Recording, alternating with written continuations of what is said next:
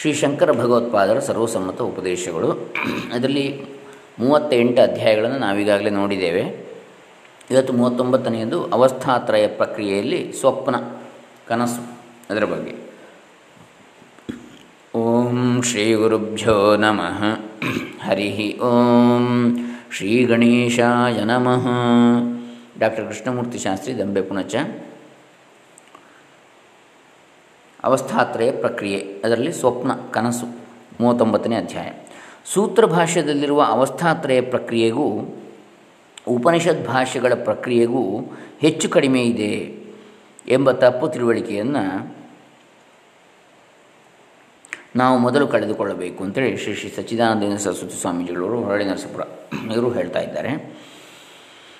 ಸೂತ್ರ ಭಾಷ್ಯದಲ್ಲಿರತಕ್ಕಂಥದ್ದು ಮತ್ತು ಉಪನಿಷತ್ ಭಾಷ್ಯಗಳಲ್ಲಿರತಕ್ಕಂಥದ್ದು ಕೂಡ. ಅವಸ್ಥಾತ್ರಯ ಪ್ರಕ್ರಿಯೆಗೆ ವ್ಯತ್ಯಾಸ ಇದೆ ಅಂತೇಳಿ ಹೇಳುವಂಥದ್ದು ತಪ್ಪು ತಿಳುವಳಿಕೆ ಅಂಥೇಳಿ ನಾವು ಅರ್ಥ ಮಾಡಿಕೊಳ್ಬೇಕು. ಎರಡು ಒಂದೇ ಅಂತೇಳಿ ತಿಳ್ಕೊಳ್ಬೇಕು. ನಿನ್ನೆ ದಿನ ಸುಷುಪ್ತಿ ವಿಷಯವಾಗಿ ವಿಷಯಕವಾಗಿ ವಿಚಾರ ಮಾಡಿ ಈ ಎರಡು ಪ್ರಸ್ಥಾನಗಳಲ್ಲಿ ಒಂದೇ ಅಭಿಪ್ರಾಯವಿರುತ್ತದೆ ಎಂಬುದನ್ನು ತಿಳಿದುಕೊಂಡದ್ದಾಗಿದೆ. ಸುಷುಪ್ತಿಯಲ್ಲಿ ನಮಗೆ ಏನೇನೂ ತಿಳಿಯುವುದಿಲ್ಲ ಎಂದು ಸುಷುಪ್ತಿಯಲ್ಲಿ ಗಾರ್ಡನ್ ಇದ್ದರೆ ಎಂದು ಲೌಕಿಕ ಬುದ್ಧಿಯಿಂದ ನಾವು ಅಲ್ಲಿ ಅಜ್ಞಾನವನ್ನು ಕಲ್ಪಿಸಿಕೊಂಡಿರ್ತೇವೆ. ಅಲ್ಲಿ ಏನೇನೂ ತಿಳಿಯದೇ ಇರುವುದಕ್ಕೆ ನಾವು ಉಪಾಧಿಗಳನ್ನು ಎಲ್ಲ ಕಳಚಿಕೊಂಡು ಪರಮಾತ್ಮನೊಡನೆ ಒಂದಾಗಿರುವುದೇ ಕಾರಣವು ನಿಜವಾಗಿ ನೋಡಿದರೆ ಯಾವಾಗಲೂ ನಾವು ಹಾಗೆ ಪರಮಾತ್ಮನಲ್ಲಿ ಒಂದೇ ಆಗಿರುತ್ತೇವೆ ಎಂಬುದನ್ನು ಸುಷುಪ್ತಿ ವಿಚಾರದಿಂದ ಅರಿತುಕೊಳ್ಳಬೇಕು ಎಂದು ನಿಶ್ಚಿತವಾಯಿತು. ಸ್ವಪ್ನ ವಿಚಾರದಲ್ಲಿಯೂ ಹೀಗೆ ಕೆಲ ಕೆಲವು ತಪ್ಪು ಅಭಿಪ್ರಾಯಗಳು ಪ್ರಚಾರದಲ್ಲಿ ಇರುತ್ತವೆ. ಸೂತ್ರ ಭಾಷೆಯಲ್ಲಿ ಬೌದ್ಧರನ್ನು ಖಂಡಿಸುವಾಗ ಸ್ವಪ್ನಕ್ಕೂ ಜಾಗೃತಿಗೂ ಭೇದವಿದೆ ಎಂದು ಹೇಳಿರುವ ಆಚಾರ್ಯರೇ, ಮಾಂಡುಕ್ಯಕಾರಿಕಾ ಭಾಷೆಯಲ್ಲಿ ಸ್ವಪ್ನದಂತೆ ಜಗತ್ತು ಮಿಥ್ಯೆ ಎಂದು ಎರಡಕ್ಕೂ ಸಾಮ್ಯವನ್ನು ಪ್ರತಿಪಾದಿಸಿರುತ್ತಾರೆ ಎಂಬುದು ಅಂತಹ ತಪ್ಪು ತಿಳುವಳಿಕೆಯಲ್ಲಿ ಮುಖ್ಯವಾಗಿರುತ್ತದೆ. ಇದರ ನಿಜವನ್ನು ನಾವು ಕಂಡುಕೊಳ್ಳಬೇಕಾದರೆ ಸೂತ್ರ ಭಾಷೆಯ ವಿಚಾರವನ್ನು ಪ್ರಕರಣಕ್ಕೆ ಹೊಂದಿಸಿ ನೋಡುವುದು ಅವಶ್ಯವಾಗಿರುತ್ತದೆ. ಸೂತ್ರ ಮೊದಲು ಆತ್ಮನು ಅದ್ವಿತೀಯ ಬ್ರಹ್ಮನಾಗಿರುತ್ತಾನೆ, ಬ್ರಹ್ಮವಾಗಿರುತ್ತಾನೆ. ಎಂದರೆ ಏಕೆಂದರೆ ಅವನಿಗಿಂತ ವ್ಯತಿರಿಕ್ತವಾಗಿರುವ ಜಗತ್ತು ಯಾವುದು ಇರುವುದಿಲ್ಲ ಎಂಬುದನ್ನು ತಿಳಿಸು, ತಿಳಿಯಪಡಿಸುವುದಕ್ಕಾಗಿ ವೇದಾಂತ ವಾಕ್ಯ ವಿಚಾರವನ್ನು ಮಾಡಿರುತ್ತದೆ. ಜನ್ಮಾದ್ಯಶ್ರೇಯತಃ ಎಂಬ ಬ್ರಹ್ಮಲಕ್ಷಣವನ್ನು ಹೇಳುವ ಸೂತ್ರವು ಇದಕ್ಕಾಗಿಯೇ ಬಂದದ್ದು. ಶಾಸ್ತ್ರದಿಂದಲೇ ಅದ್ವಿತೀಯ ಬ್ರಹ್ಮಾತ್ಮ ವಸ್ತು ಸಿದ್ಧವಾಗುತ್ತದೆ ಎಂಬ ಆಚಾರ್ಯರ ಸಿದ್ಧಾಂತವನ್ನು ಕಡೆಗಣಿಸಿ ಬ್ರಹ್ಮವು ಸಿದ್ಧವಸ್ತುವಾಗಿರುವುದರಿಂದ ಅದನ್ನು ಪ್ರಮಾಣಾಂತರದಿಂದಲೂ ತಿಳಿಯಬಹುದು ಎಂದು ಸಾಂಖ್ಯಾದಿಗಳು ವೇದಾಂತ ವಾಕ್ಯಗಳನ್ನು ತಮ್ಮ ತಮ್ಮ ಮತಕ್ಕೆ ಹೊಂದಿಸಿಕೊಳ್ಳುವುದಕ್ಕೆ ಹೊರಟು ತಾವು ಹೇಳುವ ಪ್ರಧಾನಾದಿಗಳೇ ವೇದಾಂತದಲ್ಲಿ ಹೇಳುವ ಜಗತ್ಕಾರಣವು ಎಂದು ವಾದಿಸ್ತಾ ಇದ್ದರು. ಆದ್ದರಿಂದ ಅವರ ವ್ಯಾಖ್ಯಾನವನ್ನು ಮೊದಲು ಖಂಡಿಸಿ ಆಚಾರ್ಯರು ತಮ್ಮ ಮತವನ್ನು ಸ್ಥಾಪಿಸಿಕೊಂಡಿರುತ್ತಾರೆ. ಆದರೆ ಮಿಕ್ಕವರ ವ್ಯಾಖ್ಯಾನವು ಏಕೆ ತಪ್ಪು? ಅವರ, ಅವರು ತರ್ಕಕ್ಕೂ ಹೊಂದಿಸಿ ತಮ್ಮ ಮತವನ್ನು ಸ್ಥಾಪಿಸುತ್ತಾರಲ್ಲ ಎಂಬ ಶಂಕೆಯನ್ನು ಪರಿಹರಿಸುವುದಕ್ಕಾಗಿ ಸಾಂಖ್ಯಾದಿಗಳ ಮತವನ್ನು ಅವರವರ ಯುಕ್ತಿಗಳಿಂದಲೇ ಖಂಡಿಸುವುದಕ್ಕೆ ಹೊರಟಿರುವ ಸಂದರ್ಭವಿದು. ವೇದಾಂತ ವಾಕ್ಯ ಪ್ರಮಾಣವನ್ನು ಒಪ್ಪದ ಬೌದ್ಧಾದಿಗಳನ್ನು ಈ ಸಂದರ್ಭದಲ್ಲಿ ಖಂಡಿಸಿರುವುದು ವೇದಾಂತಕ್ಕೆ ವಿರುದ್ಧವೆಂದು ಜನರು ಭಾವಿಸಬಹುದಾದ ಮತಗಳು ಯಾವುವೂ ತರ್ಕಬದ್ಧವಾಗಿಲ್ಲ ಎಂಬುದನ್ನು ತೋರಿಸುವುದಕ್ಕೆ ಬಂದಿದೆ. ಪ್ರಕೃತ ಸ್ವಪ್ನ ವಿಚಾರವು ಬೌದ್ಧನಿಗೆ ಸಂಬಂಧಪಟ್ಟಿರುತ್ತದೆ. ವಿಜ್ಞಾನವಾದಿಯಾದ ಬೌದ್ಧನು ಹೇಳುವುದೇನೆಂದರೆ ಬುದ್ಧನು ಬಾಹ್ಯಾರ್ಥವನ್ನು ನಿಜವಾಗಿ ಒಪ್ಪಿರಲಿಲ್ಲವಾದರೂ ಮಂದಾಧಿಕಾರಿಗಳಾದ ಶಿಷ್ಯರಿಗಾಗಿ ಬಾಕಿ ವಸ್ತುಗಳು ಕ್ಷಣಿಕವೆಂದು ಬೋಧಿಸಿರ್ತಾನೆ. ಆದ್ದರಿಂದ ವಾಕ್ಯಾರ್ಥವಾದಿಗಳನ್ನು ನೀವು ಖಂಡಿಸಿದರೂ ನಿಜವಾದ ಬೌದ್ಧ ಮತವನ್ನು ಖಂಡಿಸಿದಂತೆ ಆಗಲಿಲ್ಲ. ನಿಜವಾದ ಸೌಗತ ಮತವು ಯಾವುದೆಂದರೆ ವಿಜ್ಞಾನ ಸ್ಕಂಧ ಒಂದೇ ಸತ್ಯವು. ವಿಜ್ಞಾನ ಒಂದರಲ್ಲಿಯೇ ಎಲ್ಲ ಪ್ರಮಾಣ ಪ್ರಮೇಯ ವ್ಯವಹಾರವು ಹೊಂದುತ್ತದೆ. ಅದಕ್ಕಿಂತ ಬೇರೆಯಾಗಿ ಯಾವ ಹೊರಗಿನ ವಸ್ತುಗಳನ್ನು ನಂಬಬೇಕಾಗಿಲ್ಲ. ಜ್ಞಾನವಿಲ್ಲದೆ ಯಾವ ವಸ್ತುವು ತಿಳಿಯಬರುವುದಿಲ್ಲವಷ್ಟೇ. ಜ್ಞಾನವೇ ಹಾಗೆ ಕಾಣುವುದೆಂದು ಏಕೆ ಕಲ್ಪಿಸಬಾರದು? ಹಾಗೆ ಕಲ್ಪಿಸಿದರೆ ಅನವಶ್ಯವಾದದ್ದನ್ನು ಕಲ್ಪಿಸದೇ ಇರುವುದೆಂಬ ಲಾಘವ ಗುಣವಿದೆ. ಇದಲ್ಲದೆ ಜ್ಞಾನ, ಅರ್ಥ ಇವೆರಡೂ ಜೊತೆಯಲ್ಲೇ ತೋರುತ್ತವೆ. ಆದ್ದರಿಂದ ಅವು ಬೇರೆ ಬೇರೆ ಎಂಬುದು ಸರಿಯಲ್ಲ. ಸ್ವಪ್ನ ಮಾಯಾ ಮರೀಚ್ಯುದಕ ಗಂಧರ್ವ ನಗರವೇ ಮುಂತಾದ ಪ್ರತ್ಯಯಗಳು ಹೊರಗಿನ ವಸ್ತುಗಳಿಲ್ಲದೆ ಗ್ರಾಹ್ಯ ಗ್ರಾಹಕ ರೂಪವಾಗಿ ತೋರುತ್ತವೆ ಎಂಬುದು ನಮ್ಮಿಬ್ಬರಿಗೂ ಸಮ್ಮತವಾಗಿದೆ. ಬೌದ್ಧರಿಗೂ ವೇದಾಂತಿಗಳಿಗೂ, ಅದ್ವೈತ ವೇದಾಂತಿಗಳಿಗೂ. ಹೀಗೆಯೇ ಜಾಗೃತ ಅವಸ್ಥೆಯಲ್ಲಿ ಕಾಣುವ ಸ್ತಂಭಾದಿ ಪ್ರತ್ಯಯಗಳು ಹೊರಗಿನ ವಿಷಯವಿಲ್ಲದೇ ಇವೆ ಎಂದು ಅನುಮಾನ ಮಾಡಿಕೊಳ್ಳಬಹುದಾಗಿದೆ. ಪ್ರತ್ಯಯಗಳು ಬಗೆ ಬಗೆಯಾಗಿರುವುದು ನಿಜ. ಆದರೆ ಅನಾದಿ ಸಂಸಾರದಲ್ಲಿ ವಿಜ್ಞಾನಗಳು ವಾಸನಾವಶದಿಂದ ಒಂದಕ್ಕೊಂದು ಕಾರಣವಾಗಿ ಈ ಬಗೆ ಬಗೆಯ ರೂಪವನ್ನು ತಡೆಯುವುದು ಆಶ್ಚರ್ಯವಲ್ಲ. ವಿಷಯವಿಲ್ಲದೆ ಬರಿಯ ವಾಸನೆಯಿಂದಲೇ ವಸ್ತುಗಳು ಇದ್ದಂತೆ ತೋರಬಹುದೆಂಬುದನ್ನು ಕನಸಿನ ವಿಷಯಕ್ಕೆ ನೀವು ಒಪ್ಪಿರುತ್ತೀರಿ. ವಾಸನೆ ಇಲ್ಲದೆ ವಸ್ತುಗಳು ಇರಬಹುದೆಂಬುದನ್ನು ನಾನು ಒಪ್ಪಿಲ್ಲ. ಆದ್ದರಿಂದ ವಿಜ್ಞಾನ ಒಂದೇ ತತ್ವವು ಮಿಕ್ಕದ್ದೆಲ್ಲ ವಿಜ್ಞಾನ ವಾಸನೆಯಿಂದ ತೋರುತ್ತಿದೆ ಎಂದು ನೀವು ಒಪ್ಪಬೇಕು. ಇದಿಷ್ಟು ವಿಜ್ಞಾನವಾದಿಯ ಮತ. ಬೌದ್ಧ. ಬೌದ್ಧನ ವಾದದಲ್ಲಿ ವಿಜ್ಞಾನ ಒಂದೇ ಇದೆ. ತಾರ್ಕಿಕರು ಒಪ್ಪುವಂತೆ ಜ್ಞಾನವನ್ನು ಬಾಕಿ ವಸ್ತುವನ್ನು ಅವನು ಒಪ್ಪುವುದಿಲ್ಲ. ತಾರ್ಕಿಕರು ಇದು ಕಪ್ಪೆಯ ಚಿಪ್ಪು ಎಂಬ ಜ್ಞಾನವು ನಿಜವಾದ ಕಪ್ಪೆಯ ಚಿಪ್ಪಿನ ವಿಷಯಕ್ಕೆ ಆದರೆ, ಶುಕ್ತಿತ್ವ ಪ್ರಕಾರವುಳ್ಳ ಶುಕ್ತಿಯಲ್ಲಿ ಶುಕ್ತಿ ಎಂಬ ಜ್ಞಾನವಾದರೆ ಆ ಜ್ಞಾನವು ಯಥಾರ್ಥವೆನಿಸುತ್ತದೆ ಎನ್ನುವರು. ಆದರೆ ಕಪ್ಪೆಯ ಚಿಪ್ಪನ್ನು ಬೆಳ್ಳಿಯನ್ನು ತಿಳಿದರೆ, ಶುಕ್ತಿತ್ವ ಪ್ರಕಾರವುಳ್ಳದರಲ್ಲಿ ರಜತತ್ವ ಪ್ರಕಾರವುಳ್ಳದ್ದು ಅದು ಎಂಬ ಜ್ಞಾನವಾಗುವುದಂತೆ. ಅದು ಮಿಥ್ಯೆ ಎನ್ನುವರು. ತಾರ್ಕಿಕರಿಗೆ ಎಷ್ಟು ಬಗೆಯ ಜ್ಞಾನವಾಗುವುದೋ ಅದಕ್ಕೆ ಅನುಗುಣವಾಗಿ ಅಷ್ಟು ಬಗೆಯ ಅದೇ ವಿಶೇಷಣ ವಿಶೇಷ ಭಾವವುಳ್ಳ ವಸ್ತುಗಳು ಹೊರಗೆ ಇರಬೇಕು ಲೌಕಿಕ ವ್ಯವಹಾರಕ್ಕೆ. ತಾರ್ಕಿಕರ ಮತವೇ ಉಪಕಾರವಾಗಿದೆ. ಬೌದ್ಧನ ಮತವು ಲೋಕ ವ್ಯವಹಾರಕ್ಕೂ ವಿರುದ್ಧವಾಗಿ ಕರ್ಮಾಚರಣೆ ತತ್ವ ವಿಚಾರ ಎಲ್ಲಕ್ಕೂ ಅಡ್ಡಿಯಾಗಿದೆ ಎಂಬ ಕಾರಣದಿಂದ ಆಚಾರ್ಯರು ಈ ಮತವನ್ನು ಖಂಡಿಸಿರುತ್ತಾರೆ. ಅವರ ಅಭಿಪ್ರಾಯದಲ್ಲಿ ಅನುಭವಾನುಸಾರವಾಗಿ ವಿಜ್ಞಾನ ಮತ್ತು ಹೊರಗಿನ ವಿಷಯ ಎರಡೂ ಬೇರೆ ಬೇರೆ ಎಂದೇ ಒಪ್ಪಬೇಕು. ಪರಮಾರ್ಥ ದೃಷ್ಟಿಯಿಂದ ನೋಡಿದಾಗ ಮಾತ್ರ ವಿಜ್ಞಾನವಾಗಲಿ ವಾಕ್ಯಾರ್ಥವಾಗಲಿ ಸಾಕ್ಷಿಯಾದ ಆತ್ಮನಿಗಿಂತ ಬೇರೆಯಾಗಿ ಸ್ವತಂತ್ರವಾಗಿರುವುದೇ ಇಲ್ಲ. ಇದೇ ಅದ್ವೈತ ಸಿದ್ಧಾಂತದ ಪ್ರಕ್ರಿಯೆ. ವ್ಯಾವಹಾರಿಕ ದೃಷ್ಟಿಯಲ್ಲಿ ಉಂಟು. ಪಾರಮಾರ್ಥಿಕ ದೃಷ್ಟಿಯಲ್ಲಿ ಮಾತ್ರ ಇವೆಲ್ಲ ಮಿಥ್ಯೆ ಅಂದರೆ ಅದ್ವೈತ ಹೇಳೋದು. ಬೌದ್ಧರು ಹಾಗಲ್ಲ. ವ್ಯವಹಾರ ದೃಷ್ಟಿಯಲ್ಲಿಯೂ ಇದು ಮಿಥ್ಯೆ ಅಂತ ಹೇಳುವಂಥವ್ರು. ಹಾಗೆ. ಆದ್ದರಿಂದ ಆದ್ದರಿಂದ ಅವರು ವೇದೋಕ್ತ ಕರ್ಮವನ್ನೆಲ್ಲ ಖಂಡಿಸ್ತಾರೆ. ಆದರೆ ಶಂಕರರು ವೇದೋಕ್ತ ಕರ್ಮವನ್ನು ಖಂಡಿಸಲಿಲ್ಲ. ಅದು ಬೇಕು. ವ್ಯಾವಹಾರಿಕವಾಗಿ ಬೇಕು. ಲೌಕಿಕರಿಗೆ ಯಾವಾಗ ಆತ್ಮಜ್ಞಾನವಾಯಿತು ಆಮೇಲೆ ಬೇಕಾಗಿಲ್ಲ ಅಂತೇಳಿ. ಅಲ್ಲಿವರೆಗೆ ಬೇಕು, ಲೌಕಿಕ ವ್ಯವಹಾರಕ್ಕೆ ಅದು ಅಗತ್ಯ ಅಂತೇಳಿ. ಈಗ ಮಳೆ ಬರೋದು ಬೇಡವಾ? ಮಳೆ ಬರಲಿಕ್ಕೆ ಮಂತ್ರ ಇದೆ, ಬೇಡವಾ ಅದು? ಬೆಳೆ ಬೇಡವಾ? ಊಟ ಬೇಡವಾ? ಹೊಟ್ಟೆಗೆ ಅಕ್ಕಿ ಬೇಡವಾ? ಅನ್ನ? ಧಾನ್ಯಾದಿಗಳು, ಬಿಳಿ ಬೇಡವಾ? ಬೇಕು, ಅವೆಲ್ಲ ಲೌಕಿಕ ವ್ಯವಹಾರಗಳು. ಹಾಗಾಗಿ ಅದನ್ನು ಸಂಪೂರ್ಣವಾಗಿ ನಿರ್ಲಕ್ಷಿಸಿ ಅಥವಾ ನಿರಾಕರಿಸಿದರೆ ಲೌಕಿಕ ವ್ಯವಹಾರಗಳನ್ನು ಸಂಪೂರ್ಣವಾಗಿ ನಿರಾಕರಿಸಿದರೆ ಪಾರಮಾರ್ಥಿಕವಾಗಿ ಸರಿ. ಅದು ಮಿಥ್ಯೆ. ಆದರೆ ಲೌಕಿಕ, ವ್ಯಾವಹಾರಿಕವಾಗಿ ಅದು ಮಿಥ್ಯೆ ಹೇಗಾಗ್ಬೋದು? ವ್ಯಾವಹಾರಿಕ ಸತ್ಯವೇ ಅದು. ವ್ಯವಹಾರಕ್ಕೆ ಉಪಯೋಗಿಸಿಕೊಂಡಾಗ. ಈಗ ಶರೀರಯಾದಂತ ಶರೀರಿಯಾದ ಆತ್ಮ, ಶರೀರ ಇದೆ. ಆ ಶರೀರ ಉಳ್ಕೊಳ್ಬೇಕಿದ್ರೆ ಶರೀರಕ್ಕೆ ಅನ್ನ ಬೇಕೇ ಬೇಕಲ್ವಾ? ಹೀಗೆ. ಆದರೆ ಬೌದ್ಧರದ್ದು, ಬೌದ್ಧರ ದೃಷ್ಟಿಯಲ್ಲಿ ವ್ಯಾವಹಾರಿಕವಾಗಿ ಕೂಡ ಇದು ಮಿಥ್ಯೆ, ಎಲ್ಲವೂ ಕ್ಷಣಿಕ ಅಂತೇಳಿ ಅವರು ಹೇಳುವಂಥದ್ದು. ಅದ್ವೈತ ಸಿದ್ಧಾಂತ ಪ್ರಕ್ರಿಯೆ ಹಾಗಲ್ಲ. ಹಾಗಾಗಿ ಅದನ್ನು ಖಂಡಿಸಲಿಕ್ಕೋಸ್ಕರ ಶಂಕರಾಚಾರ್ಯರು ಹಾಗೆ ಹೇಳಿದರು. ಆದ್ದರಿಂದ ಸಾಕ್ಷಿ ಸ್ವರೂಪವನ್ನು ಸಾಧಿಸಿಕೊಟ್ಟು ವಿಜ್ಞಾನವಾದದ ಬೇರೆ ಬೇರೆಯ ವಾದಗಳನ್ನು ಭಾಷೆಯಲ್ಲಿ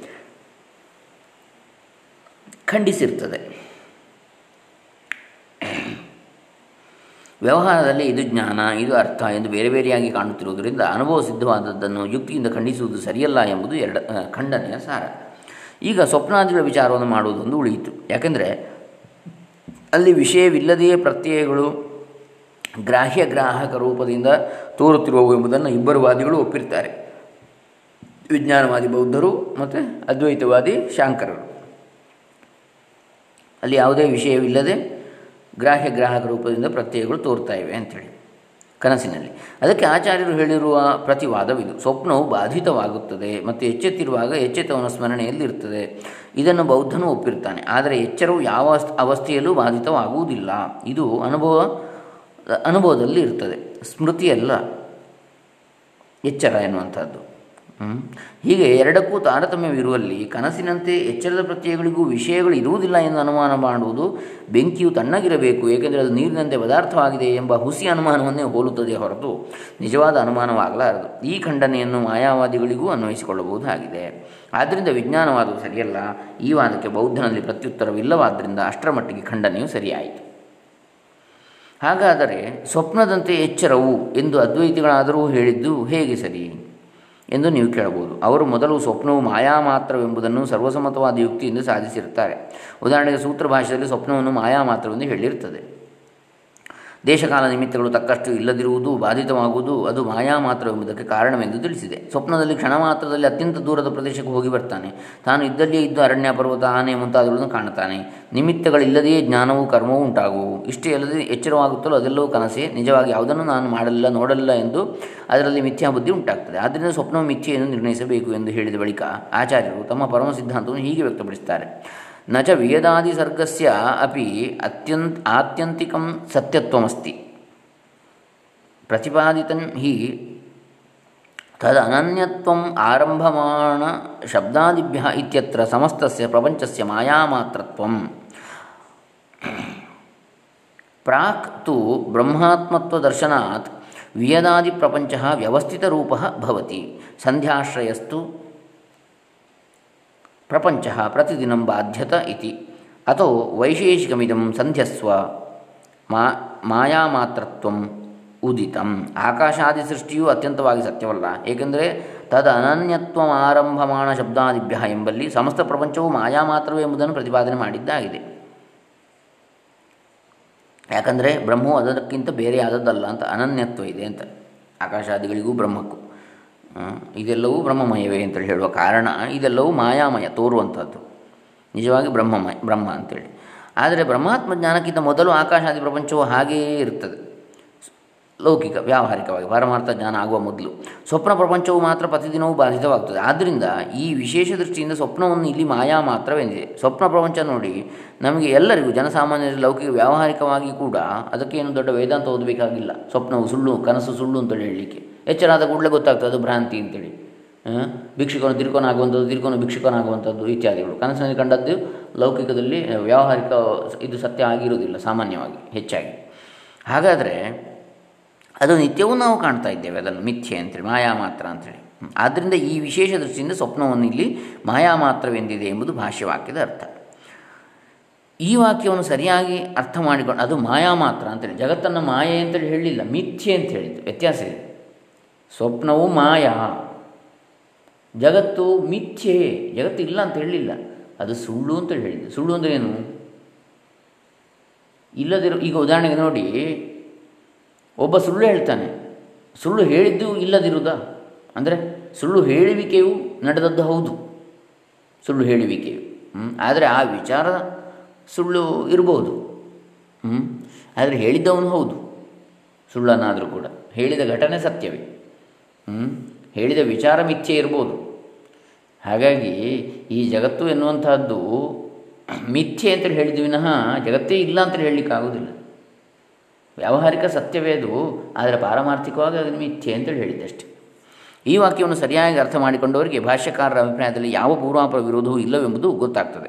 ಯಾಕಂದರೆ ಸ್ವಪ್ನವನ್ನು ಎರಡು ದೃಷ್ಟಿಯಿಂದ ನೋಡಬಹುದು, ಎಚ್ಚರದ ದೃಷ್ಟಿಯಿಂದ ಅದನ್ನು ನೋಡುವುದು ಒಂದು, ಆತ್ಮದೃಷ್ಟಿಯಿಂದ ನೋಡುವುದು ಮತ್ತೊಂದು. ಎಚ್ಚರದ ದೃಷ್ಟಿಯಿಂದಲೇ ಅದು ಮಿಥ್ಯೆ ಅಂತ ಗೊತ್ತಾಗ್ತದೆ ನಮಗೆ. ಇನ್ನು ಆತ್ಮದೃಷ್ಟಿಯಿಂದ ಎಚ್ಚರ ದೃಷ್ಟಿಯಿಂದ ನೋಡಿದಾಗ ಕನಸು ಕಡಿಮೆ ಇರವಿನದಾಗಿ ಇರುತ್ತದೆ ಮುನ್ನಿಶ್ಚಯ ನಿಶ್ಚಯ ಎಚ್ಚರಕ್ಕಿಂತ. ಅದನ್ನು ಅಲ್ಲಗಳೆದು ಎಚ್ಚರವೇನು ಕನಸೇನು ಎಂದು ಎರಡನ್ನೂ ಸಮವಾಗಿ ಕಾಣುವುದು ಸರಿಯಲ್ಲ. ಪ್ರಜೆಗಳೆಲ್ಲರನ್ನೂ ಸರಿಯಾಗಿ ಕಾಣುತ್ತೇವೆ ಎಂದು ಹಿರಿಯ, ಕಿರಿಯ, ಯೋಗ್ಯತೆ ಜನರನ್ನೆಲ್ಲ ಒಂದೇ ದೃಷ್ಟಿಯಿಂದ ಕಂಡರೆ ಸರ್ಕಾರವು ಸಮದೃಷ್ಟಿಯಾದ ಎನಿಸೀತೆ? ಎಲ್ಲರಿಗೂ ಸಮಾನವಾದ ಕಾನೂನನ್ನು ಮಾಡುತ್ತೇವೆಂದು ಎಲ್ಲರೂ ಬಡವರ ಮಟ್ಟಕ್ಕೆ ಇಳಿಯಬೇಕು, ಎಲ್ಲರಿಗೂ ಅವಿದ್ಯಾವಂತರ ಸ್ಥಾನವೇ ಇರಬೇಕು, ಎಲ್ಲರೂ ನೀತಿ ತಪ್ಪಿಯೇ ನಡೆಯಬೇಕು, ಏಕೆಂದರೆ ಬಡವರೇ ಅವಿದ್ಯಾವಂತರೇ, ನೀತಿ ಬಾಹಿರರೇ ಹೆಚ್ಚು ಎಂದು ವಾದಿಸುವ ಅಧಿಕಾರಿಯನ್ನು ನಾವು ಯಾರು ಮೆಚ್ಚಲಾರೆವು ಅಲ್ಲವೇ? ಹೀಗೆ ಎಚ್ಚರವನ್ನು ಕನಸಿನ ಮಟ್ಟಕ್ಕಿಳಿಸುವ ಬೌದ್ಧನ ಯುಕ್ತಿಯು ಎಂದಿಗೂ ಸರಿಯಾಗಲಾರದು. ಆದ್ದರಿಂದ ಆಚಾರ್ಯರು ಎಚ್ಚರದ ಹೆಚ್ಚುಗಾರಿಕೆಯನ್ನು ವ್ಯವಹಾರ ದೃಷ್ಟಿಯಿಂದ ತೋರಿಸಿ ಕನಸನ್ನು ಮಿಥ್ಯೆ ಎಂಬುದನ್ನು ಒಪ್ಪಿರುತ್ತಾರೆ. ಆದರೆ ಇಷ್ಟು ಮಾತ್ರದಿಂದ ಅವರಿಗೂ ಅವರ ಪರಮ ಗುರುಗಳಾದ ಗೌಡಪಾದರಿಗೂ ಏನೋ ಮತಭೇದವಿದೆ ಎಂದು ಕಲ್ಪಿಸಿಕೊಳ್ಳುವುದು ಭ್ರಾಂತಿಯೇ ಸರಿ. ಯಾಕಂದರೆ ಗೌಡಪಾದರು ಮೊದಲು ಸ್ವಪ್ನ ಮಿಥ್ಯಾತ್ವವನ್ನು ಹೀಗೆ ಸ್ಥಾಪಿಸಿರ್ತಾರೆ ಆದರೆ ಆತ್ಮದೃಷ್ಟಿಯಿಂದ ನೋಡಿದಾಗ ಅವಸ್ಥಾತ್ರಯವೇ ಮಿಥ್ಯ. ಎಚ್ಚರ, ಕನಸು, ಗಾಢನಿದ್ದೆ ಈ ಮೂರು ಅವಸ್ಥೆಗಳು ಬೇರೆ ಬೇರೆ ಆತ್ಮನಿಗಿಲ್ಲ. ಅವಸ್ ಆತ್ಮದೃಷ್ಟಿಯಿಂದ ನೋಡಿದಾಗ ಎಚ್ಚರಕ್ಕೂ ಕನಸಿಗೂ ಯಾವ ಹೆಚ್ಚು ಕಡಿಮೆ ಇರುವುದಿಲ್ಲ. ಎಚ್ಚರದ ಗ್ರಾಹ್ಯ ಗ್ರಾಹಕ ಪ್ರಪಂಚವು, ಸ್ವಪ್ನದ ಗ್ರಾಹ್ಯ ಗ್ರಾಹಕ ಪ್ರಪಂಚವು ಎರಡೂ ಆತ್ಮದೃಷ್ಟಿಯಿಂದ ಒಂದೇ ಆಗಿರ್ತದೆ. ಪಾರಮಾರ್ಥಿಕವಾಗಿ, ಎಚ್ಚರವಾಗಲಿ ಕನಸಾಗಲಿ ಒಂದು ಇರುವಾಗ ಮತ್ತೊಂದು ಇರುವುದಿಲ್ಲ ಒಂದರ ದೇಶಕಾಲ ನಿಮಿತ್ತಗಳು ಮತ್ತೊಂದರಲ್ಲಿ ಇರುವುದಿಲ್ಲ. ಆದ್ದರಿಂದ ಈ ಎರಡೂ ಈ ದೃಷ್ಟಿಯಲ್ಲಿ ಮಿಥ್ಯೆಯೇ ಆಗಿರುತ್ತವೆ. ಹಾಗಾದರೆ ಈ ವಾದವು ಸೊಸೆಯು ಭಿಕ್ಷುಕನಿಗೆ ಭಿಕ್ಷೆ ಇಲ್ಲವೆನ್ನುವುದಕ್ಕೆ ಅವಳಿಗೆ ಯಾವ ಅಧಿಕಾರವೂ ಇಲ್ಲ. ಈ ಮನೆಗೆ ನಾನೇ ಒಡೆಯಳಾದ್ದರಿಂದ ನಾನು ಹೇಳಿರುತ್ತೇನೆ, ಭಿಕ್ಷೆ ಇಲ್ಲ, ಹೋಗು ಎಂಬ ಅತ್ತೆ ಮಾತಿನಂತೆ ಆಗಲಿಲ್ಲವೇ? ಎಚ್ಚರವು ಮಿಥ್ಯೆ ಎಂದು ಬೌದ್ಧನೆಂದರೇನು, ಆಚಾರ್ಯರೆಂದರೇನು? ಎರಡು ಮತವು ಒಂದೇ ಅಷ್ಟೇ ಎಂದು ಕೆಲವರು ಅವಿವೇಕಗಳು ಆಕ್ಷೇಪಿಸ್ತಾರೆ ಆದರೆ ಇಲ್ಲಿ ಒಂದು ಮುಖ್ಯವಾದ ತಾರತಮ್ಯವಿದೆ. ವ್ಯವಹಾರದಲ್ಲಿ ಎಚ್ಚರದ ದೃಷ್ಟಿಯೇ ಸರಿ. ಪ್ರಮಾತ್ರವಾಗಿರುವ ನಾನು ಇದನ್ನು ಅರಿತು ಇದನ್ನು ಮಾಡಿ ಈ ಫಲವನ್ನು ಪಡೆಯುವೆನು ಎಂಬುದನ್ನಲ್ಲವೇ ವ್ಯವಹಾರವೆನ್ನುವುದು. ಅದಲ್ಲದಿದ್ದರೆ ಈ ಅರಾಜಕತೆ ಬಂದುಬಿಡ್ತದೆ ಲೋಕದಲ್ಲಿ. ಈಗ ನಾನು ತಪ್ಪೇ ಮಾಡಲಿಲ್ಲ. ಈ ಶರೀರ ಮಾಡಿದ್ದು ನಾನಲ್ಲ ಅಂತೇಳಿ ಹೇಳಿಬಿಟ್ರೆ ಒಬ್ಬ ಅಪರಾಧಿಗೆ ಶಿಕ್ಷೆ ಕೊಡೋದೇ ಒಬ್ಬ ಕೊಲೆ, ಕೊಲೆಗಡುಕ ಇದ್ದಾನೆ. ಅವನಿಗೆ ಶಿಕ್ಷೆ ಕೊಡದಿದ್ದರೆ ಲೋಕದಲ್ಲಿ ವ್ಯವಸ್ಥೆ ಹೇಗೆ ನಡೆಯುತ್ತದೆ? ಅಪರಾಧಿಗಳಿಗೆ ಶಿಕ್ಷೆ ಆಗದಿದ್ದರೆ ಲೋಕ ಏನಾಗಿ ಹೋದಿತ್ತು ನಾಶವಾಗಿ ಹೋದಿತ್ತಲ್ವೇ ಹಾಗಾಗಿ ವ್ಯಾವಹಾರಿಕ ಸತ್ಯ ಬೇರೆ ಇದೆ ಎನ್ನುವುದನ್ನು ತಿಳಿಯಬೇಕು ವ್ಯವಹಾರದಲ್ಲಿ ವ್ಯವಹಾರ ರೀತಿಯಲ್ಲಿ ಪ್ರವರ್ತಿಸಬೇಕು. ಪರಮಾರ್ಥ ದೃಷ್ಟಿ ಯಾಕೆ? ಮೋಕ್ಷಕ್ಕಾಗಿ, ಬಿಡುಗಡೆಗಾಗಿ. ವ್ಯವಹಾರಕ್ಕೆಲ್ಲ ಪರಮಾರ್ಥ ದೃಷ್ಟಿ ಇರುವಂಥದ್ದು. ಹಾಗಾಗಿ ಬೌದ್ಧರು ಹೇಳಿದಾಗ ಇದೆಲ್ಲ ಮಿಥ್ಯೆ ಅಂತೇಳಿ ಹೇಳಿಬಿಟ್ರೆ, ಒಬ್ಬ ಕೊಲೆಗಡುಕನಿಗೂ ಕೂಡ ಮರಣ, ಮರಣದಂಡನೆ ಕೊಡಬಾರದು ಅಂತೇಳಿ ಹೇಳಿದಾಗ ಆಗ್ತದೆ. ಯಾಕೆ? ಅವನ ಶರೀರ ಮಾಡಿದ್ದು ಅಂತೇಳಿ ಹೇಳಿಬಿಟ್ರೆ. ಹ್ಞೂ ಅವನಲ್ಲ ಮಾಡಿದ್ದು ಅಂತೇಳಿ. ಹಾಗಾಗಿ ನಾನು ಮಾಡಿ ಮಾಡಿದ ಒಂದು ಕರ್ಮಫಲವನ್ನು ಉಣ್ಣಲೇಬೇಕು ವ್ಯವಹಾರ ದೃಷ್ಟಿಯಲ್ಲಿ. ಅವನು ಬ್ರಹ್ಮಜ್ಞಾನಿ ಆದರೆ ಮಾತ್ರ ಅವನು ತಾನು ಮಾಡುವನಲ್ಲ ಎನ್ನುವ ಭಾವವನ್ನು ಹೊಂದುತ್ತಾನೆ. ಆವಾಗ ಅವನು ಮಾಡಬಾರದನ್ನು ಮಾಡಲಿಕ್ಕೂ ಹೋಗುವುದಿಲ್ಲ. ಹ್ಞೂ ಹಾಗಾಗಿ ಅವನಿಗೆ ಶಿಕ್ಷೆ ಕೊಡಬೇಕಾದ ಅವಶ್ಯಕತೆಯೂ ಬರುವುದಿಲ್ಲ. ಈ ಫಲವನ್ನು ಪಡೆಯುವನು ಎಂಬುವ ಎಂಬುದನ್ನು ವ್ಯವಹಾರ ಅಂತ ಹೇಳ್ತಾರೆ. ಒಂದು ಇಂಥದನ್ನು ಮಾಡಿ ಇದರ ಫಲವನ್ನು ಪಡಿ ಪಡೆಯುವಂಥದ್ದು ಎನ್ನುವಂಥದ್ದು ವ್ಯವಹಾರ ಅಲ್ವೇ? ಭೌತಿಕ ವಿಜ್ಞಾನ, ನೀತಿ, ಮತ ಎಲ್ಲಕ್ಕೂ ಈ ದೃಷ್ಟಿಯೇ ಆಧಾರವಾಗಿರುತ್ತದೆ. ಈ ದೃಷ್ಟಿಗೆ ಬೌದ್ಧ ಮತವು ಅಡ್ಡಿ ಬರ್ತದೆ. ಆದರೆ ಆಚಾರ್ಯರು ಹೇಳಿರುವಂತೆ ಆತ್ಮನು ಎಚ್ಚರಕ್ಕೂ ಕನಸಿಗೂ ಎರಡಕ್ಕೂ ಸಾಕ್ಷಿಯಾಗಿರ್ತಾನೆ. ಆತ್ಮನ ಸ್ವರೂಪದಲ್ಲಿ ಎಚ್ಚರದ ಅನುಭವಗಳಿಂದಲಾಗಲಿ, ಕನಸಿನ ಅನುಭವಗಳಿಂದಾಗಲಿ ಯಾವ ಪರಿಣಾಮವೂ ಆಗಿರುವುದಿಲ್ಲ. ಮತ್ತು ಎಚ್ಚರದ ಪ್ರಪಂಚವಾಗಲಿ, ಕನಸಿನ ಪ್ರಪಂಚವಾಗಲಿ ಆತ್ಮನನ್ನು ಬಿಟ್ಟು ಬೇರೆ ಇರುವುದೇ ಇಲ್ಲ. ಆದ್ದರಿಂದ ಅದು ತನ್ನ ತೋರಿಕೆಯ ರೂಪದಿಂದ ಮಾಯಾ ಮಾತ್ರವೇ ಆಗಿರುತ್ತದೆ ಎಂಬ ಅದ್ವೈತ ಸಿದ್ಧಾಂತವು ವ್ಯವಹಾರಕ್ಕೆ ಯಾವುದಕ್ಕೇನೂ ತರುವುದಿಲ್ಲ. ಯಾಕಂದರೆ ಎಚ್ಚರದಲ್ಲಿರುವ ವ್ಯವಹಾರವು ನಿಜವಾಗಿ ನಡೆಯುತ್ತಿಲ್ಲವೆಂದೇನೂ ಅದು ಹೇಳುವುದಿಲ್ಲ. ಪ್ರಪಂಚಕ್ಕೆ ಆತ್ಮನಿಗಿಂತ ಬೇರೆಯಾದ ಸ್ವತಂತ್ರವಾದ ಇರವೂ ಇಲ್ಲ, ಅಸ್ತಿತ್ವ ಇಲ್ಲ. ಅದು ಆತ್ಮನನ್ನು ಬಿಟ್ಟರೆ ಇಲ್ಲವೇ ಇಲ್ಲ ಎಂಬುದಿಷ್ಟೇ ಈ ಸಿದ್ಧಾಂತದ ಸಾರ. ಈ ದೃಷ್ಟಿಯಲ್ಲಿ ಯಾವ ತಾರತಮ್ಯವನ್ನು ಕಿತ್ತು ಹಾಕಿರುವುದಿಲ್ಲ ಎಚ್ಚರಕ್ಕಿರುವ ಸ್ಥಾನವು ಎಚ್ಚರಕ್ಕೂ, ಕನಸಿನ ಸ್ಥಾನಕ್ಕೂ, ಕನಸಿಗೂ ಇರಬೇಕು ಎಂದೇ ಆಚಾರ್ಯರು ಪ್ರತಿಪಾದಿಸ್ತಾ ಇದ್ದಾರೆ. ಪ್ರಪಂಚದಲ್ಲಿರುವ ಎಲ್ಲ ಭೇದಗಳನ್ನು, ತಾರತಮ್ಯಗಳನ್ನು ಒಪ್ಪಿಯೇ ಒಟ್ಟು ಪ್ರಪಂಚವು ಮಿಥ್ಯೆಯೇ ಎಂಬುದನ್ನು ಅದು ಆತ್ಮನಿಗಿಂತ ಬೇರೆಯಾಗಿ ಸ್ವತಂತ್ರವಾಗಿ ಇಲ್ಲದರಿಂದ ಅದು ಪರಮಾರ್ಥವಾಗಿ ಅದ್ವಿತೀಯ ಬ್ರಹ್ಮವೇ ಎಂಬುದನ್ನು ಹೇಳಿರುವುದೊಂದು ಆಚಾರ್ಯರ ಉಪದೇಶದ ವೈಶಿಷ್ಟ್ಯವಾಗಿರುತ್ತದೆ. ಈ ವೈಶಿಷ್ಟ್ಯವನ್ನು ಮನಗಾಣಿಸುವುದಕ್ಕೆ ಇನ್ನೊಂದು ಉದಾಹರಣೆಯನ್ನು ಅದಕ್ಕೆ ಅವರು ಹೇಳಿದರು ಇಲ್ಲಿ ತಮ್ಮ ಲಕ್ಷ್ಯಕ್ಕೆ ತರ್ತೇನೆ. ಏನು ಹೇಳಿದರು? ವ್ಯವಹಾರಾತ್ಮಕಂ ದ್ವೈತಂ ಅದ್ವೈತಂ ಪರಮಾರ್ಥತಃ. ಅಂದರೆ ಈ ಸಮಸ್ತ ವ್ಯವಹಾರವೆಲ್ಲವೂ ಕೂಡ ದ್ವೈತ. ವ್ಯವಹಾರವೆಲ್ಲವೂ ದ್ವೈತವೇ, ಅದ್ವೈತವು ಪರಮಾರ್ಥ ಅಂತೇಳಿ ಹೇಳಿದ್ದು. ಇದೆಲ್ಲದರ ಪರಮಾರ್ಥ ಏನು? ಅದ್ವೈತ. ವ್ಯವಹಾರವು ದ್ವೈತ, ಸತ್ಯ, ಅದು ಈ ಅದ್ವೈತದ ಉಪಗಣ. ಅಂದರೆ ಸಮಸ್ತವು ಬ್ರಹ್ಮಮಯ ಅಂತೇಳಿ ಹೇಳುವಾಗ, ಎಲ್ಲವೂ ಬ್ರಹ್ಮವೇ ಅಂತೇಳಿ ಹೇಳುವಾಗ, ಈ ವ್ಯವಹಾರವು ಕೂಡ ಬ್ರಹ್ಮದ ಒಂದು ಇನ್ನೊಂದು ಯಾವುದು ಭ್ರಾಂತಿ ಅಥವಾ ಬ್ರಹ್ಮವೇ ನಿಜವಾಗಿ, ಆದರೆ ಕಾಣುವಂಥದ್ದು ವ್ಯವಹಾರಾತ್ಮಕವಾದ ಪ್ರಪಂಚವಾಗಿ ಕಾಣುತ್ತದೆ, ದ್ವೈತವಾಗಿ ಕಾಣುತ್ತದೆ, ಅದನ್ನು ನಿರಾಕರಿಸಲಿಲ್ಲ. ಅದು ಮಿಥ್ಯೆ ಅಂತೇಳಿ ಹೇಳಿದರು ಪಾರಮಾರ್ಥಿಕ ದೃಷ್ಟಿಯಿಂದ. ಹೊರತು ವ್ಯವಹಾರವನ್ನೇ ನಿರಾಕರಿಸಲಿಲ್ಲ. ಶಂಕರರು, ವ್ಯವಹಾರ ನಿರಾಕರಿಸಿದರೆ ಒಬ್ಬ ಗುರು, ಒಬ್ಬ ಶಿಷ್ಯನಿಗೆ ಉಪದೇಶ ಮಾಡುವಂಥದ್ದು ಕೂಡ ಮಿಥ್ಯೆ ಅಂತೇಳಿ ಆಗಿಬಿಡ್ತದೆ. ಅದು ವ್ಯವಹಾರ ಅಲ್ವೇ? ಹಾಗಲ್ಲ. ಆದರೆ ಒಬ್ಬ ಬ್ರಹ್ಮಜ್ಞಾನಿ ಅಂತ ಹೇಳಿದರೆ ಏನು ಬ್ರಹ್ಮಜ್ಞಾನ ಅಂತ ಹೇಳಿದರೆ ಇದೆಲ್ಲವೂ ಬ್ರಹ್ಮ ಅಂತ ತಿಳಿಯುವಂಥದ್ದು ಅಂತೇಳಿ ಅದು ನಿಜವಾದ ಬ್ರಹ್ಮಜ್ಞಾನ. ಆತ್ಮನು ಬ್ರಹ್ಮವೇ, ಜಗತ್ತು ಬ್ರಹ್ಮವೇ ಅಂತೇಳಿ ತಿಳಿಯುವಂಥದ್ದು. ಅದನ್ನು ಪಾರಮಾರ್ಥಿಕವಾಗಿ ಹೇಳಿದ್ದಾರೆ. ಹೊರತು ನೀವು ವ್ಯವಹಾರ ಮಾಡಬೇಡಿ ಅಂತ ಹೇಳಲಿಲ್ಲ ಅವರು. ಹಾಗೆ ಈ ದೃಷ್ಟಿಯಲ್ಲಿ ಯಾವ ತಾರತಮ್ಯವನ್ನು ಕಿತ್ತು ಹಾಕಲಿಲ್ಲ ಅವರು. ಈಗ ಅದಕ್ಕೆ ಇನ್ನೊಂದೀಗ ಉದಾಹರಣೆಯನ್ನು ಕೊಡ್ತಾರೆ ಅವರು. ಅಂದರೆ, ದಹ ದಹರ ವಿದ್ಯೆಯಲ್ಲಿ ಸ್ವಾಮೀಜಿಗಳು ಉದಾಹರಣೆ ಕೊಡ್ತಾರೆ, ಸಚ್ಚಿದಾನಂದ ಸರಸ್ವತಿ ಸ್ವಾಮೀಜಿಗಳವರು ದಹರ ವಿದ್ಯೆಯಲ್ಲಿ ಹೇಳಿರುವ ಕ್ರಮದಿಂದ ಹೃದಯದಲ್ಲಿ ಬ್ರಹ್ಮವನ್ನು ಉಪಾಸನೆ ಮಾಡುವವರು ಮುಕ್ತರಾದಾಗ ಯಾವ ಸಂಕಲ್ಪವನ್ನು ಮಾಡಿದರೆ ಅದರಂತೆ ಆಗುತ್ತದೆ ಎಂದು ಶ್ರುತಿಯಲ್ಲಿ ಅವರಿಗೆ ಪರಮೇಶ್ವರ್ಯ ಪ್ರಾಪ್ತಿಯನ್ನು ಹೇಳಿರುತ್ತದೆ. ಆ ಮುಕ್ತರು ಪಿತೃಗಳನ್ನು ನೋಡಬೇಕೆಂದು ಸಂಕಲ್ಪಿಸಿದರೆ ಪಿತೃಗಳು ಮಾತೃಗಳನ್ನು ನೋಡಬೇಕೆಂದು ಬಯಸಿದರೆ ಮಾತೃಗಳು, ಯಾವ ಭೋಗಗಳನ್ನಾದರೂ ಬಯಸಿದರೆ ಆಯಾ ಭೋಗಗಳು ಸಂಕಲ್ಪ ಮಾತ್ರದಿಂದಲೇ ಅವರಿಗೆ ದೊರೆಯುವವು ಎಂದು ಶ್ರುತಿವಾಕ್ಯವಿದೆ. ಹಾಗಾದರೆ ಇದು ಬರಿಯ ಮನಸ್ಸಿನ, ಮುಂಡಿಗೆಯಂತೆ ಆಗುವುದು.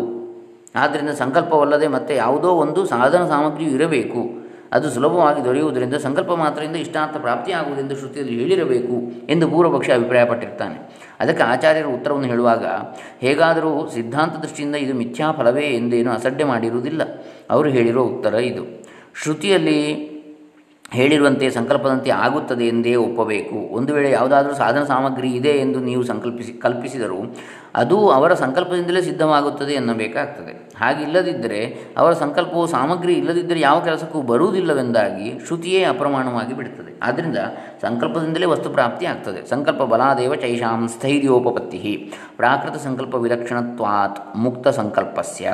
ಸೂತ್ರಭಾಷ್ಯ ಮುಕ್ತರ ಸಂಕಲ್ಪವು ಸಾಮಾನ್ಯರ ಸಂಕಲ್ಪದಂತೆ ಅಲ್ಲ. ಆದ್ದರಿಂದ ಅವರ ಸಂಕಲ್ಪ ಶಕ್ತಿಯಿಂದಲೇ ಆಯಾ ವಸ್ತುಗಳು ಅವುಗಳಿಂದ ಆಗಬೇಕಾದ ಪ್ರಯೋಜನವಾಗುವವರೆಗೂ ಸ್ಥಿರವಾಗಿ ಇರ್ತವೆ.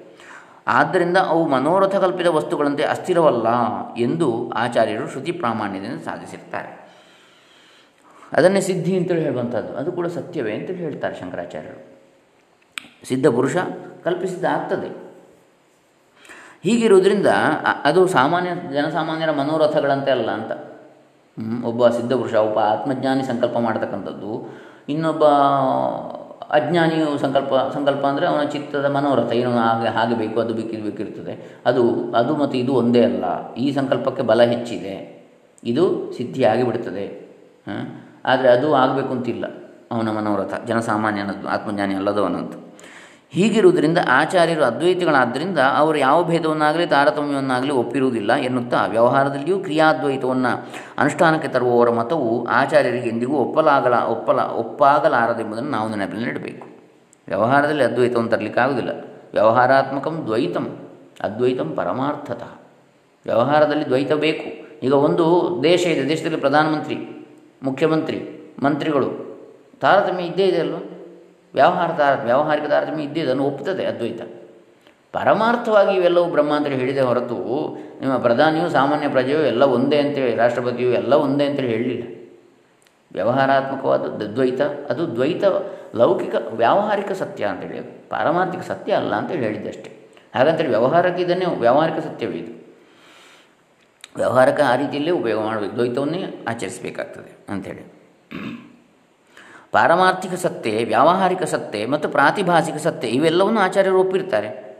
ನೋಡಿ, ಪಾರಮಾರ್ಥಿಕ ಸತ್ಯ ಅಂದರೆ ಬ್ರಹ್ಮ, ಸರ್ವಂ ಕಲ್ವಿದಂ ಬ್ರಹ್ಮ, ಇದೆಲ್ಲವೂ ಬ್ರಹ್ಮ ಅಂತ ಹೇಳುವಂಥದ್ದು. ವ್ಯಾವಹಾರಿಕ ಸತ್ಯ ಅಂದರೆ ದ್ವೈತ ನಾನು, ನೀನು, ಅವನು, ಇದನ್ನು ಒಪ್ಪುವಂಥದ್ದು. ಪ್ರಾತಿಭಾಸಿಕ ಸತ್ಯ ಅಂದ್ರೇನು ಒಂದು ಇನ್ನೊಂದಾಗಿ ತೋರುವಂಥದ್ದು. ಯಾವುದು? ಹಗ್ಗವು ಹಾವಾಗಿ ತೋರಿತು ಎನ್ನುವಂಥದ್ದು. ಇದೆಲ್ಲವನ್ನು ಒಪ್ಪುತ್ತಾರೆ ಶಂಕರಾಚಾರ್ಯ ಹ್ಞೂ ನಿಜವಾಗಿ ಅದು ಹಗ್ಗ ಅಂತೇಳಿ ಹೇಳುವಂಥದ್ದು. ಆದರೆ ಅದು ಹಾವಾಗಿ ತೋರಿದ್ದು ಹೌದು. ಮಬ್ಬು ಬೆಳಕಿನಲ್ಲಿ. ಹಾಗೆ ಅದು ಪ್ರಾತಿಭಾಸಿಕ ಪ್ರತಿಭಾಸ ಆಗುವ ತೋರುವಂಥದ್ದು ಹಾಗೆ. ಹೀಗೆ ಇವೆಲ್ಲವನ್ನು ಆಚಾರ್ಯರು ಒಪ್ಪಿರ್ತಾರೆ. ಸತ್ಯಂ ಚಾಂದ್ರತಂಚ ಸತ್ಯಂ ಅಭವತ್. ಪರಮಾರ್ಥ ಸತ್ಯವಾದ ಬ್ರಹ್ಮವು, ವ್ಯವಹಾರದ ಸತ್ಯವೂ, ಅನೃತವು ಈ ಎರಡೂ ಆಗಿರುತ್ತದೆ ಎಂಬ ಶ್ರುತಿಯನ್ನೇ ಅವರು ತಮ್ಮ ತತ್ವೋಪದೇಶದಲ್ಲಿ ಅನುಸರಿಸುತ್ತಾ ಬಂದಿರುತ್ತಾರೆ. ಪರಮಾರ್ಥ ಸತ್ಯವು, ಪರಮಾರ್ಥ ಸತ್ಯವಾದ ಬ್ರಹ್ಮವು, ವ್ಯವಹಾರದ ಸತ್ಯವು ಮತ್ತು ಅನೃತವು, ಅಂದರೆ ಪ್ರಾತಿಭಾಸಿಕ ಸತ್ಯ ಹಗ್ಗವು ತೋರಿದ್ದು. ಇವೆರಡೂ ಆಗಿರುವಂಥದ್ದು ಯಾವುದು? ಪರಮಾರ್ಥ ಸತ್ಯವಾದ ಬ್ರಹ್ಮವೇ. ಎರಡೂ ಆಗಿರುತ್ತದೆ ಎಂಬ ಎಂಬ ಶ್ರುತಿಯನ್ನೇ ಅವರು ತಮ್ಮ ತತ್ವೋಪದೇಶದಲ್ಲಿ ಅನುಸರಿಸುತ್ತಾ ಬಂದಿರ್ತಾರೆ. ಸತ್ಯಂ ಚ ಅನೃತಂಚ ಸತ್ಯಂ ಅಭವತ್. ಸತ್ಯಂ ಚ ಅನೃತಂಚ ಸತ್ಯಂ ಅಭವತ್. ಅಂದರೆ ವ್ಯಾವಹಾರಿಕ ಸತ್ಯವು ಹಾಗೆ ವ್ಯಾವಹಾರಿಕವಾಗಿ ತೋರ್ತಕ್ಕಂತಹ ಮಿಥ್ಯೆಯು ವ್ಯವಹಾರದಲ್ಲಿ ಕೂಡ ಮಿಥ್ಯೆ ತೋರ್ತದಲ್ಲ ಕೆಲವು ಸಲ. ಅಂದರೆ ಮರೀಚಿಕೆ ಮರೀಚಿಕೆ ಮರುಭೂಮಿಯಲ್ಲಿ ನಮಗೆ ಕಾಣ್ತದೆ. ಅದು ವ್ಯಾವಹಾರಿಕ ಮಿಥ್ಯೆ ಅದು. ಮರುಭೂಮಿಯಲ್ಲಿ ಮರೀಚಿಕೆ ಕಾಣುವಂಥದ್ದು. ವ್ಯಾವಹಾರಿಕ ಸತ್ಯ ಯಾವುದು? ನಾನು, ನೀನು, ಅವನು, ಪ್ರಧಾನಮಂತ್ರಿ, ರಾಷ್ಟ್ರಪತಿ ಅಂತೇಳಿ ಹೇಳುವಂಥದ್ದು ವ್ಯಾವಹಾರಿಕ ಸತ್ಯ. ವ್ಯಾವಹಾರಿಕ ಮಿಥ್ಯೆ ಯಾವುದು? ಹೂವಲ್ಲಿ ನೀರುಂಟು ಅಂತ ಕಾಣುವಂಥದ್ದು. ಅಲ್ಲಿ ಹೋಗಿ ನೋಡುವಾಗ ನೀರಿಲ್ಲ. ಅಂದರೆ ವ್ಯಾವಹಾರಿಕವಾಗಿ ಅದು ಮಿಥ್ಯೆ ಅಂತ ಗೊತ್ತಾಗ್ತದೆ ನಮಗೆ. ಪರಮಾರ್ಥಕ್ಕೆ ಹೋಗಬೇಕಾಗಿಲ್ಲ. ಹತ್ತಿರ ಹೋಗಿ ನೋಡುವಾಗ. ಹೇ, ಅಲ್ಲಿ ಹೂವಲ್ಲಿ ಒಂದು ಹಗ್ಗ ಇದೆ. ಅದನ್ನು ಹಾವಾಗಿ ಕಾಣುವಂಥದ್ದು. ದೂರದಿಂದ ಮಬ್ಬು ಬೆಳಕಿನಲ್ಲಿ. ಇದೆಲ್ಲ ವ್ಯಾವಹಾರಿಕ ಮಿಥ್ಯೆ. ಅದನ್ನು ಅನೃತ ಅಂತ ಹೇಳಿದ್ದಾರೆ ಇಲ್ಲಿ. ಹೀಗೆ ವ್ಯಾವಹಾರಿಕ ಸತ್ಯ, ವ್ಯಾವಹಾರಿಕ ಮಿಥ್ಯೆ. ಹಾಗೆಯೇ ಇವೆರಡೂ ಕೂಡ ಪರಮಾರ್ಥ ಸತ್ಯವಾದ ಬ್ರಹ್ಮವೇ ಈ ಎರಡಾಗಿ ತೋರುವಂಥದ್ದು ಅಂತೇಳಿ ಹೇಳುವಂಥ ಉಪದೇಶ. ಇದು ಅದ್ವೈತ ಶಾಂಕರ ಉಪದೇಶ. ಹಾಗಾಗಿ ಇವೆಲ್ಲನೂ ಒಪ್ಪಿಯೇ ಹೇಳಿದ್ದು ಅಂತೇಳಿ ಹೇಳ್ತಾರೆ. ಈ ಅವಸ್ಥಾತ್ರಯ ವಿಚಾರದಲ್ಲಿ ಸ್ವಪ್ನ ಎನ್ನುವುದನ್ನು ಇವತ್ತು ನಾವು ನೋಡಿದೆವು ಮೂವತ್ತೊಂಬತ್ತನೇ ಅಧ್ಯಾಯ, ನಲವತ್ತನೇ ಅಧ್ಯಾಯ, ನಾಳೆ ನಾಳೆ ದಿವಸ ನೋಡೋಣ. ಅವಸ್ಥಾತ್ರಯ ವಿಚಾರದ ಉಪಸಂಹಾರ. ಅದನ್ನು ನಾಳೆ ದಿವಸ ನೋಡೋಣ. ಹರೇ ರಾಮ, ಶ್ರೀ ಸಚ್ಚಿದಾನಂದ ಅರ್ಪಿತಮಸ್ತು. ಓಂ ತತ್ಸತ್.